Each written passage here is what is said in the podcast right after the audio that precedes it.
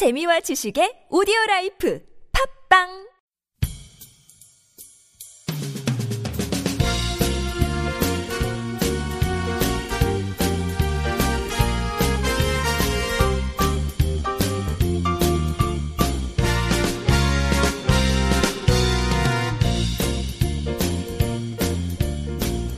안녕하세요. 이동훈 기자입니다. 안녕하세요. 문경 기자입니다. 네, 지난 시간에 최순실 씨 얘기를 했는데 이번에 또 최순실 씨가 이 남북 관계와 관련한 관련해서 뭐 개입한 게 있다. 이게 하나 또 있더라고요. 보니까. 네, 아 뭐 요즘 최순실 빼면 얘기할 게 없어서 시국이 이렇습니다. 네, 그 지금 경북을 부글부글 끓게 만들었던 사건이죠. 네, 그 사드 배치와 관련해서 여기에도 최, 최순실 씨가 관련이 있, 있을 수 있다라는 이야기가 있습니다.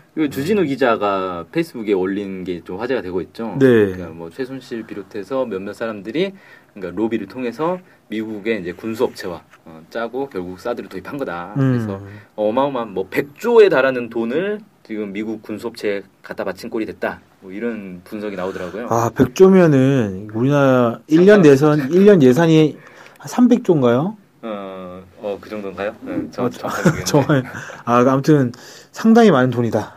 어, 어, 한마디로. 사대강 그거 다 파시는데 이십조인가요? 네. 어, 사대강을 몇, 다섯 번. 사대강을 다섯 번 하는데. 이십 개 강을 파실 수 있겠네. 아, 그 생각해보면, 뭐, 네 번, 사대강 네 번인데, 이게 오 년 동안 진행된 거 아닙니까? 이명박 네. 기간 동안. 그거에 다섯 배를 지금. 오 년 동안 쓸 돈을 지금 한 방에, 뭐, 한 방은 아닐 수도 있겠지만, 어쨌든, 아, 상당히 좀 큰 영향을 미친 거다. 이렇게 얘기를 할 수밖에 없겠네요. 그렇죠. 네. 아, 이 사드가 진짜, 어우, 문제가 많아요. 그래서. 그래서 경북이 부글부글 끓고 있죠. 네. 네. 그래서 그, 그런 이제 얘기도 있더라고요. 박근혜 정부의 이제 이 치적 중에 하나다, 이게. 경북 지역이 전통적으로 뭐라고 합니까? 보수 여당의 어떤 이제. 텃밭? 아, 텃밭. 네, 텃밭이다. 근데 이게 사드 배치를 하면서 완전히 깨졌다는 거예요. 네. 근본적으로 흔들려 버렸다. 음. 그래서 경북 지역에서 왜 그 박근혜 초상화를 막 마을에 가서 떼고 막 그랬잖아요. 네. 이게 다른 지역에서 뗀 거하고는 다르다는 거예요. 그렇죠. 비교할 수 없는 네, 의미가 거죠. 다르다. 음. 그래서 지역 감정을 근본적으로 파탄낸 정부? 이거 역사의 길이 남을 거다. 이런 아버지가 얘기라는. 만든 지역 감정을 딸이 지금 네. 허물어뜨린 건가요? 네, 아. 뭐 그, 그런 이제 우, 일종의 우스갯소리인데 좀 역설적인 것 같습니다. 이게 네. 이 사드를 배치하는 게 북한의 핵 문제 때문이다. 핵 위협에서 이제 보, 보호하기 위해서다 이렇게 얘기한 거 아니겠습니까? 그렇죠. 아, 그러면 북한에서는 이 사드 배치를 어떻게 이야기를 하고 있는 건지 일단 알아봐야 될 것 같거든요. 네, 일단 사드 배치에 대한 북한의 입 입장은 사드 배치가 처음 결정된 게 칠월 팔일이란 말이에요. 네. 그때부터 나온 각종 성명과 담화를 통해서 좀 확인할 수 있는데요. 일단 북한이 사드 배치의 배경으로 꼽는 건 미국의 아시아 태평양 전략이다 이렇게 꼽았어요. 네.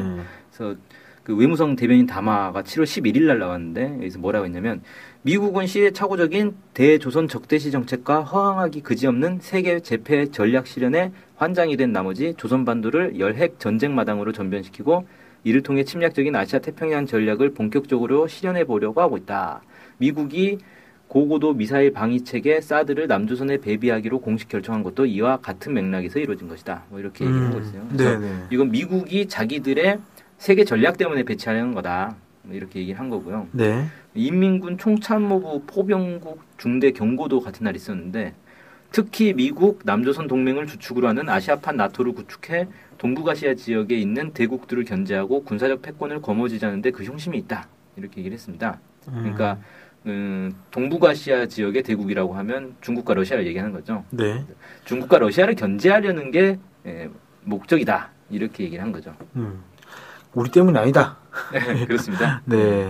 그건 이제 구체적으로 칠월 이십이일 조선평화옹호 전국민족위원회 대변인 담화에 이제 그렇게 나오는데요.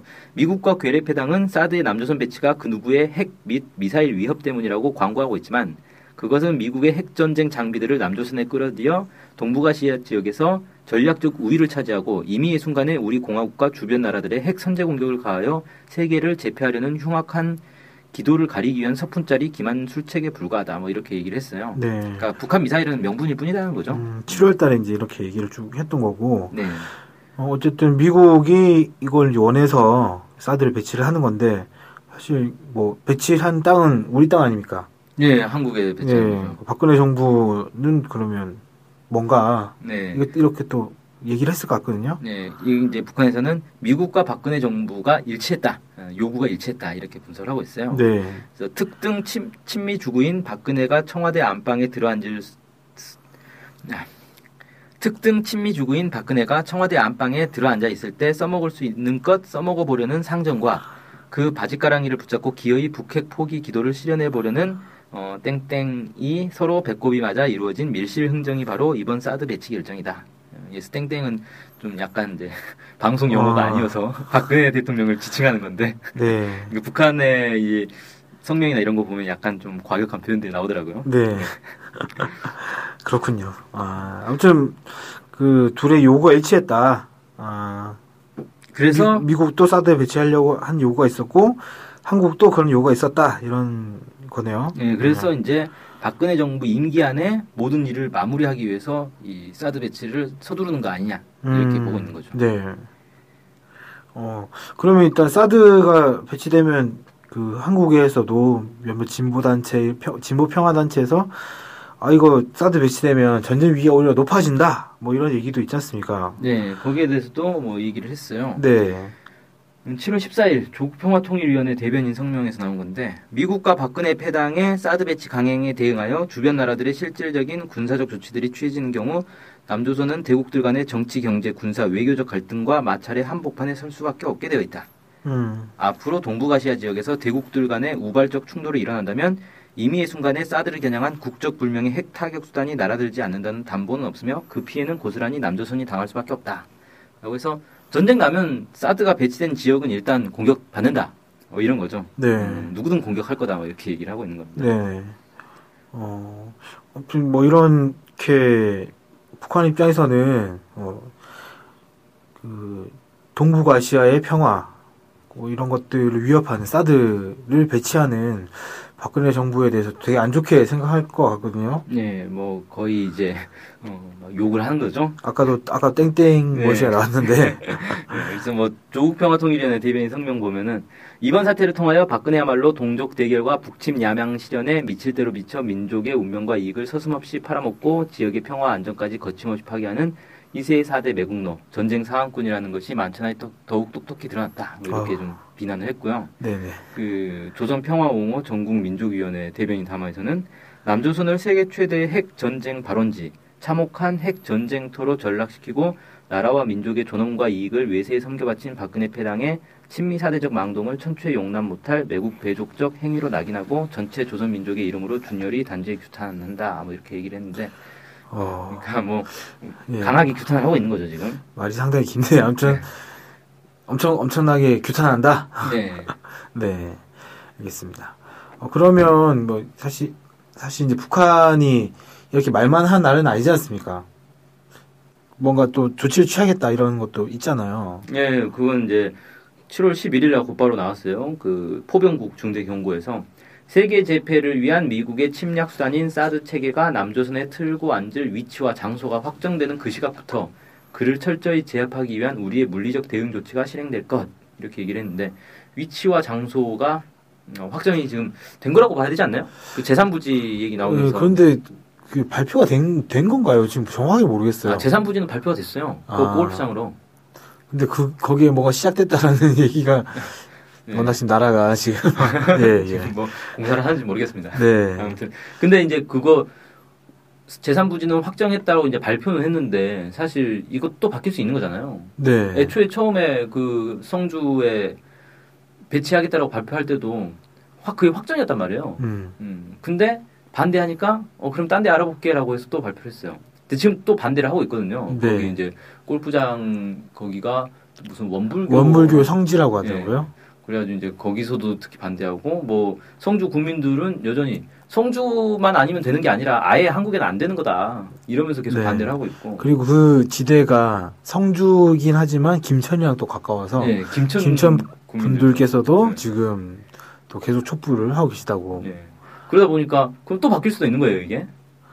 어, 그래서 아직까지 이 경고는 어, 실행되진 않았다. 네. 확정이 안 된 거라고 지금 보고 있는 거 아닌가. 네네. 어, 그리고 사실 사드와 관련해서는 실효성에 대해서 의문도 많이 제기되지 않습니까? 그렇죠. 네. 그래서 사드가 배치됐을 때 진짜 막을 수 있느냐, 북한 미사일 막을 수 있느냐, 이거에 대한 문제 제기도 있는데. 그렇죠. 그것도 북한에서 이제 얘기를 했는데 뭐라 했냐면 구월 십오일 날 조선평화옹호 전국민족위원회에서 음, 이렇게 얘기했어요. 미국의 사드 따위로 소형화, 정밀화, 다종화된 우리의 핵 공격수단들을 막아보겠다는 것은 참으로 무지하고 어리석기 그지없는 짓이다. 이렇게 얘기를 음. 했습니다. 뭐 구체적으로 이렇게 왜 안 되는지 얘기한다기보다는 못 막는다. 뭐 그냥 음. 그렇게 얘기를 하는 거죠. 안 그래도 뭐 에스엘비엠만 하면 막을 수 없다. 이런 얘기가 있잖아요. 그렇죠. 사드가 이제 백이십 도 각도로만 레이더가 되니까 네. 뒤에 와서 쏘면 뭐 끝장이다. 네. 그래서 이제 또 미국에서는 그럼 세 대를 배치하면 되겠네. 그래서 한 개가 네. 아니라 이제 세 개를 배치하겠다는 얘기까지 네. 나오고 있죠. 한 개는 미국 돈을 하지만 나머지 두 개는 너희 돈을 해. 뭐 이렇게 될 것 같은데요. 아무래도 네, 분위기는 그렇죠. 네. 아무튼 뭐 이렇게 이제 흘러가는 거고 아까 제삼 부지 얘기도 잠깐 했지만 이런 것들에 대해서도 뭐라고 했을 것 같거든요. 또. 네, 그 이제. 그 제삼 부지가 발표된 이후에 제삼 부지와 관련해서 따로 입장이 나온 건 없어요. 네. 음, 근데 다만 이제 그 전부터 제삼 부지 얘기가 나오면서부터 북한은 그건 어차피 기만책이다. 뭐 이렇게 얘기를 하고 있는 겁니다. 네. 팔월 십삼일 날 조선평화옹호 전국민족위원회 대변인 담화에 이렇게 나왔어요. 남조선 인민들의 생명은 물론 온 결의 운명을 엄중히 위협하고 조선반도와 동북아시아의 평화와 안정을 파괴하는 사드는 남조선 땅 그 어디에 가져다 놓아도 재난, 재난과 불행의 화근덩어리로밖에 달리 될 수 없다. 무지무능하기 그지없는 박근혜가 성주군 주민들을 비롯한 남조선의 격노한 민심을 제삼 지역 검토라는 어리석은 단꾀로 조금이라도 가라앉힐 수 있다고 생각했다면 말 그대로 천하의 미련한 매국노라고밖에 달리는 말할 수 없을 것이다. 뭐 이렇게 아. 네, 뭐, 아이, 좀 약간 육동자에 가까운 네, 그런 네, 말들만. 그래서 이건 어차피 이제 잔꽤 부리는 수작인데 그걸로 안 된다 뭐 이렇게 얘기를 했다 뭐 이렇게 음, 얘기할 수 있겠죠. 네. 아무튼 뭐 전반적으로 북한의 북한이 사드에 가지, 대해서 가지고 있는 입장이나 이런 것들을 쭉 한번 살펴봤는데 어 뭐 들으셔서 아시겠지만 상당히 부정적이고 어 사드 배치하면 남북 관계 훨씬 안 좋아지겠구나 뭐 이런 예상이 충분히 되잖아요. 그렇죠. 이런 것의 배후에 최순실 씨가 있다라는 얘기가 있어서 참 이 사람이 여러 가지 참 큰 해악을 끼치고 있구나라는 생각 지울 수가 없습니다. 네. 네. 아무튼 이번 모쪼록 이 사드 배치 문제라든지 이런 것들을 포함해서 전반적인 이 사회 문제가 지금 이제 전국이랑 잘 전국이 잘 풀려가지고 이런 문제들이 해결돼가지고 우리 국민들이 좀 더 안심하고 지낼 수 있도록 됐으면 좋겠습니다. 이게 근본적으로는 결국 이런 거잖아요. 최순실 씨가 박근혜 정부의 이 국정에 얼마나 개입했는지 다 확인이 안 된단 말이에요. 네. 근데 상당히 세밀하게 개입했다라는 게 계속 드러나고 있다는 거죠. 네. 그러면 결국 박근혜 정부에서 했던 모든 국정 운영과 관련해서는 다 재검토를 해야 되는 거예요. 그렇죠. 네. 이게 지금 뭐 사드뿐만 아니라 뭐 지난 시간에 뭐 남북관계 얘기도 좀 했는데 개성공단을 비롯해서 남북관계는 물론이고 온갖 아무튼 사회 전반에 걸쳐서 이 정부에서 음, 박근혜 정부 하에서 결정됐던 것들은 다 재검토를 해야 되는 것 아닌가. 뭐 정당 해산에도 개입했다는 얘기도 있고요. 네, 뭐 정치에 그럼 직접 개입한 거 아니겠습니까? 그렇죠. 음.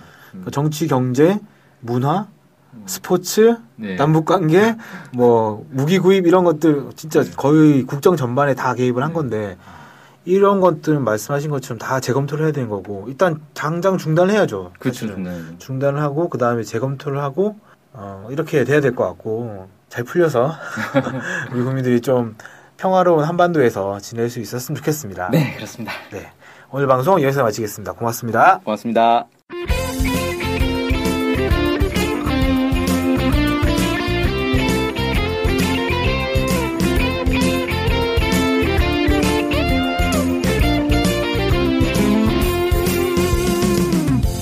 저희 엔케이투데이 홈페이지랑 우리 방송 스케치북이랑 외국에서도 많이 보고 듣고 하더라고요. 놀랐어요. 네. 해외 동포들께서도 통일에 관심이 많으시거든요. 네. 그래서 혹시나 네, 해외 동포분들이 우리 엔케이투데이를 후원하고 싶을 것 같은데 네, 뭐 혼자만의 생각인가요? 네, 방법이 없을까요? 그래서 준비했습니다. 요즘은 페이팔로 손쉽게 외국에 돈을 보낼 수 있습니다. 아, 페이팔 그런 게 있습니까? 어떻게 하면 되는 거죠? 네, 엔케이투데이 홈페이지에 오시면 배너가 있습니다. 아니면 페이팔 홈페이지에서 저희 이메일 주소 엔케이투데이 이십일 골뱅이 지메일 닷컴으로 보내시면 됩니다. 와, 이렇게 간단하고 좋은 방법이 있군요. 해외 동포 여러분들의 많은 후원 부탁드립니다.